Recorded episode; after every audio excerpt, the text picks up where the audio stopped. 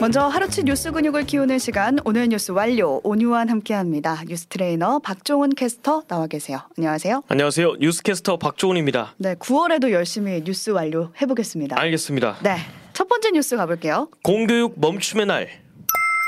오늘이 바로 그날인데요. 그렇습니다. 네, 교육 당국이 교사들 집단 행동 자제해라, 징계하겠다 말을 했는데 그럼에도 불구하고 교사들이 서이초 교사 49재 추모일 맞아서 한 자리에 모였습니다. 그렇습니다. 앞서 지난 주말에 국회 앞에 주최 측 추산 20만 명이 모여서 화제가 됐는데 오늘 오후에는 평일인데도 4만 명 이상이 모여서 죽음에 대한 진상 규명을 요구하고 음. 아동학대 관련법 개정을 촉구했습니다. 온통 검은색 물결이었어요. 지금 네. 화면 띄워드리고 있는데 음, 숨진 교사를 추모 하는 묵념으로 시작했던 이 행사에서는 이제 곳곳에서 흐느끼는 소리도 나고 연신 눈물을 닦는 선생님들 모습도 어렵지 않게 볼 수 있었습니다. 진상 규명이 추모다. 그리고 교권 보호 합의안을 이행해라. 이런 구 문구가 적힌 손팻말을 들고 구호를 외치기도 했고 네. 오늘 또 서울 서희초에는 오전부터 학교 안에 이제 추모 공간이 마련돼 있는데 음. 굉장히 북적였습니다. 검은 옷을 입은 동료 교사랑 학생 그리고 시민들이 교문 밖 200여 미터까지 길게 어, 늘어설 정도였고요.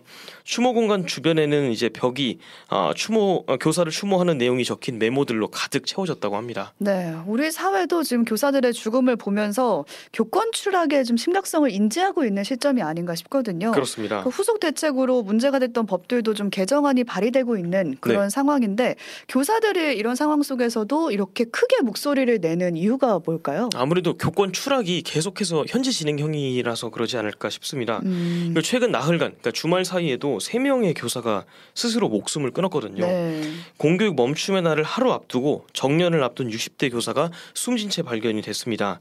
수업 중에 이 교사 가 자리를 비운 사이에 학생이 배구공에 맞아서 다치는 사고가 발생했는데 네. 학부모 요청으로 이제 교육청 감사가 진행되고 있는 건 물론 경찰까지 고소를 해가지고 지금 이 교사가 심각한 스트레스를 어, 호소했다고 합니다. 아, 이 사건으로 지금 교육청 감사까지 받고 있었어요. 그렇습니다. 그리고 앞서 지난달 31일에는 서울 양천 지역 초등학교 14년차 교사가 숨진 채 발견됐고 네. 지난 1일에는 군산 지역 초등학교 교사가 잇따라 숨진 채 발견이 됐습니다. 네, 이런 상황이다 보니까 웬만하면 교사들이 자기 목소리 안 내는데 그렇죠. 오늘 그래서 많이 모였거든요. 네. 근데 여기 모이기 위해서는 원래 오늘은 출근해야 되는 날이기 때문에 다들 뭐 연가나 병가를 사용해서 이 자리에 왔을 텐데 네, 네. 교육부에서는 이거 불법 파업이다. 네. 징계한다. 이 얘기를 했었거든요. 그렇습니다. 그건 어떻게 되고 있는지 다음 소식으로 준비를 해오셨죠. 목소리 깊이 새기는데 징계 으름장? 진짜 으름장이 맞았어요. 으름장이었습니다. 그러니까 연가 내고 집회 나가면 형사처벌까지 하겠다 이런 얘기까지 나왔거든요. 그렇습니다. 교육부 관계자가 이제 브리핑에서 오늘은 추모하는 날이기 때문에 징계 수위를 말하긴 적절치 않다라고는 했는데 공교육 멈춤의 날 동참을 하려고 집단 연가나 병가를 사용하는 교원 그리고 이걸 승인하는 교장에 대해서는 파면 해임 형사 고발까지 가능하다 음. 이런 기존 원칙은 재확인했습니다. 네. 그런데 오늘 공교육 멈춤의 날 취지에 이제 동참을 하려고 일부 학교에서는 80%에 이르는 이제 교사들이 병가나 연가를 신청한 게 알려질 정도로 굉장히 뜨거웠거든요. 이번 음. 동참 분위기가. 게다가 이제 학부모 들까지도 이런 이제 교사들의 문제 제기에 공감하는 차원에서 현장 학습 체험 신청서 내고 음. 아이들을 이제 학교에 보내지 않는 경우도 상당히 있었기 때문에 어떤 초등학교에서는 한 학급의 절반 정도가 안 나오고 막 그랬다고 합니다. 네, 주변에서도 보니까 일부러 학교 아예 안 보냈다 이런 학부모도 네네. 봤었는데 교사들은 지금 뭉치고 있고 시민들도 응원하는 분위기라서 그렇습니다. 교육 당국이 정말 이 말했던 대로 이 방침대로 징계를 내릴 수 있을 것인가 의문이네요. 그렇습니다. 일단 이주 호 교육부 장관도 어제도 이제 공교육 멈춤 이거 하지 말아달라고 기자회견도 긴급으로 하면서 뭐 끝까지 단속을 했잖아요. 음. 그런데 당초 이제 오늘 재량 재량 휴업하려던 학교들이 한 500곳 정도 됐는데 이것도 다 포기하고 37개 정도 학교밖에 안 남았거든요. 확 줄었네요. 그렇습니다. 대부분 이제 단축 수업 정도에 그친 것도 이런 어떤 어, 교육부 장관의 말 때문이었는데, 근데 오늘 윤석열 대통령이 이렇게 말했, 말했습니다. 지난 주말 현장 교사들이 외친 목소리를 깊이 새겨서 교권 확립과 교육 현장 정상화에 만전을 기하라 이렇게 오, 말을 했거든요. 목소리를 깊게 새기라, 깊이 새겨라. 그렇습니다. 이게 이제 교육 당국이 앞에서는 이제 불법 파업 이런 거 음. 운운하면서 굉장히 세게 나왔는데 지금은 좀 분위기가 다르잖아요. 그래서 앞으로는 뭐 국민 여론을 좀 보면서 어, 대응 수위를 좀 조정하지 않을까 이런 음. 예측도 나오고 있습니다. 네. 국민의힘도 이제 오늘 처벌이 능사는 아니다 이런 말이 나오는 걸로 봐서는 이게 지금 비극적인 사건에 분노하는 교사들 이 사람들에 대해서 징계가 실제로 이뤄질 가능성은 낮지 않겠느냐 음. 이런 분석도 나오고 있습니다. 네, 일단은 지금 주목해봐야 되는 건 그 무분별한 아동 학대 신고로부터 교육 활동을 좀 보호하기 위한 아동 학대법, 학교 폭력 예방법 개정 움직임이 있어야 된다. 그렇습니다. 그 움직임을 좀 지켜봐야 될 텐데 오늘 교사들의 움직임이 또 어떤 결실을 맺게 될지 저희가 지켜봐야겠습니다. 네, 다음 소식 가볼게요. 전기요금 폭탄 주의. 주의해야 돼요. 네. 진짜 무서운 순간이 왔어요. 그러니까 제법 선선해져서 이제는 에어컨 트는 가정이 거의 없을 텐데 네. 역대급으로 더웠던 게 지난달 8월이었잖아요. 그렇습니다. 그때 쓴 전기료가 이제 9월에 나와서 걱정이 그렇습니다. 큽니다. 저 매일 틀었거든요. 이제 걱정할 만도 한 게 3일에 전력 거래소가 밝혔던 지난달 전기 사용량이 약 5만 1000기가와트시라고 합니다.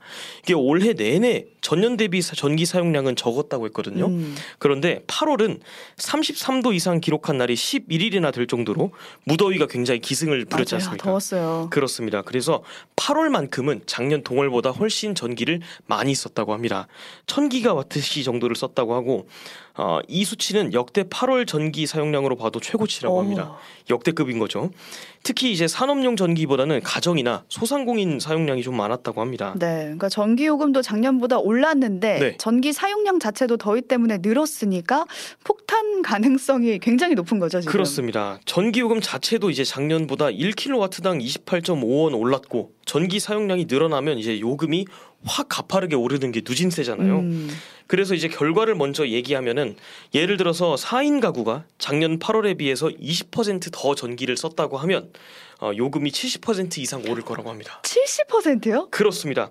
만약에 이제 지난해 작년 그러니까 6, 6만 4,500원 수준의 전기 요금을 냈다면 올해는 11만 원대에 달하는 요금을 어, 지불하는 셈이죠. 음, 1년 사이에 지금 5만 원 돈을 더 내게 되는 겁니다. 네, 이렇다 보니까 이제 가정도 가정인데 어, 소상공인들의 아우성이 좀 크다고 합니다. 가게 하시는 분들 그렇습니다. 모 자영업자 커뮤니티에 글이 하나 올라왔는데 어떤 분식집 사장님이 나 17평 상가에 월세 72만 원 내는데 지난달 전기세만 77만 원 넘게 나왔다.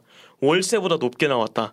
이러면서 좀 토로하는 글이 올라왔습니다. 와, 또뭐 8평에 전기료 58만 원 나왔다 이런 비슷한 사례들도 많았고요. 그러니까 언급한 사례들이 뭐 입을 정말 떡 벌어지게 하는데 처음 봅니다. 네. 네, 전기료가 이렇게 올라도 사실 아직 우리나라는 전기료가 다른 나라에 비해 좀 싼 편이긴 하고 그렇죠. 한전 누적 적자도 아직 47조 원에 달하기 때문에. 또 한 번의 인상이 있을 것이다 이런 예상은 되고 있거든요. 네. 어려운 문제라서 더 다뤄보도록 하겠습니다. 네. 다음 소식 가볼게요. 반올림 피자 갑질과 차별로 토핑 한때 아이유가 광고를 해서 네. 아이유 피자다 이런 저- 얘기가 저 있었거든요. 많이 먹었는데. 어, 네. 많이 드셨군요. 이게 네. 저- 중저가 피자로 많이 알려진 피자이긴 맞아요. 네. 했어요. 근데 본사의 갑질과 성차별 논란이 보도가 됐습니다. 그렇습니다. 한겨레 단독 보도로 드러난 소식인데 가장 논란이 되고 있는 부분이 가맹점 신청을 받을 때 점주의 성별과 연령을 따진다는 겁니다. 네. 그러니까 점주들에 따르면 반올림 피자 본사가 이제 예비 창업자들 대상으로 45살 이상은 가맹점 낼 수가 없습니다. 음. 이렇게 한다든지 네. 서울에서는 여성이 단독 명의로 매장을 낼 수 없다는 식의 조건을 내걸었다고 합니다. 조건들이 좀 황당하긴 한데 무슨 이유로 이런 조건을 내건 걸까요? 뭐 배달로 인한 리스크 대처 그리고 가맹점 운영 역량을 종합적으로 판단해서 거래 상대방을 정한다. 음. 다만 의지가 확고하면 역량이 좀 부족해도 허용하고 있다라는 입장을 본사에서 냈다고 했는데 네. 대부분 이해가 안 된다는 반응이 많습니다. 그러게요. 모 점주가 이제 본사한테 상담을 받아보길 미혼 여성 혼자서는 안 되니까 남자친구랑 공동 명의로 내라 네. 이런 말까지 했다고 하고요. 네. 논란이 지속되니까 반올림 피자는 창업이 창업을 제약하는 공식적인 규정은 없다라고 해명을 했습니다. 이것뿐만 아니라 지금 입점한 가맹점들한테도 필요 물품 갖다가 지금 횡포를 부렸다는 주장이 나오고 있어요. 음, 그러니까 통상적으로 프랜차이즈 가맹점을 내면 어떤 물품은 본사 측이 지정하는 걸 쓰고 그쵸. 어떤 건 가맹점주 재량한테 맡기잖아요. 이거 어디서 많이 본 상황 상황인 게 필수 물품 강매하는 거 네. 이거 자체가 프랜차이즈 본사랑 가맹점주 사이에서 매번 벌어지는 갈등 상황이거든요. 그렇습니다. 이게 관련법상 지금 제품의 동일성을 유지하는데 필수적이지 않은 것들은 뭐 특정 거래 상대방과 상대방과 거래하는 걸 강요하는 게 금지돼 있습니다. 음. 그런데 반올림은 지금 점주들이 사용하는 175개 물품 가운데 무려 132개 물품을 필수 물품으로 정해버렸습니다. 그래서 어, 본사 걸 쓰도록 강제를 한 거고 심지어는 멸치통, 도마 이런 것도 본사가 지정하는 물품만 쓰게 했다고 합니다. 아무것도 못 써요. 다른 데 거는. 그렇습니다. 어. 이게 원래는 175개 전부 다 필수였다고 합니다. 근데 작년 아, 지난 6월부터 이제 필수 물품 수를 132개로 슬그머니 줄였는데 이 사실을 이 사실을 기존 점주들한테 알리지 않았다고 합니다. 그대로 그러면 175개 전부 필수 물품이다 하고 줬겠네요. 그렇습니다. 게다가 지금 본사 공급하는 원재료 값도 1년 사이 38% 가까이 올랐는데 피자 판매가 인상률은 14%에 그쳤다고 합니다. 이건 점주들 입장에선 수익성을 완전 악화시키는 꼴이죠. 네, 이번 논란으로 반올림 피자 점주분들이 또 피해를 입을까봐 네. 걱정되는 생각도 듭니다. 여기까지 박종훈 캐스터와 오늘 하루치 뉴스 근육 키워봤습니다. 고맙습니다. 고맙습니다. 오늘 뉴스 완료.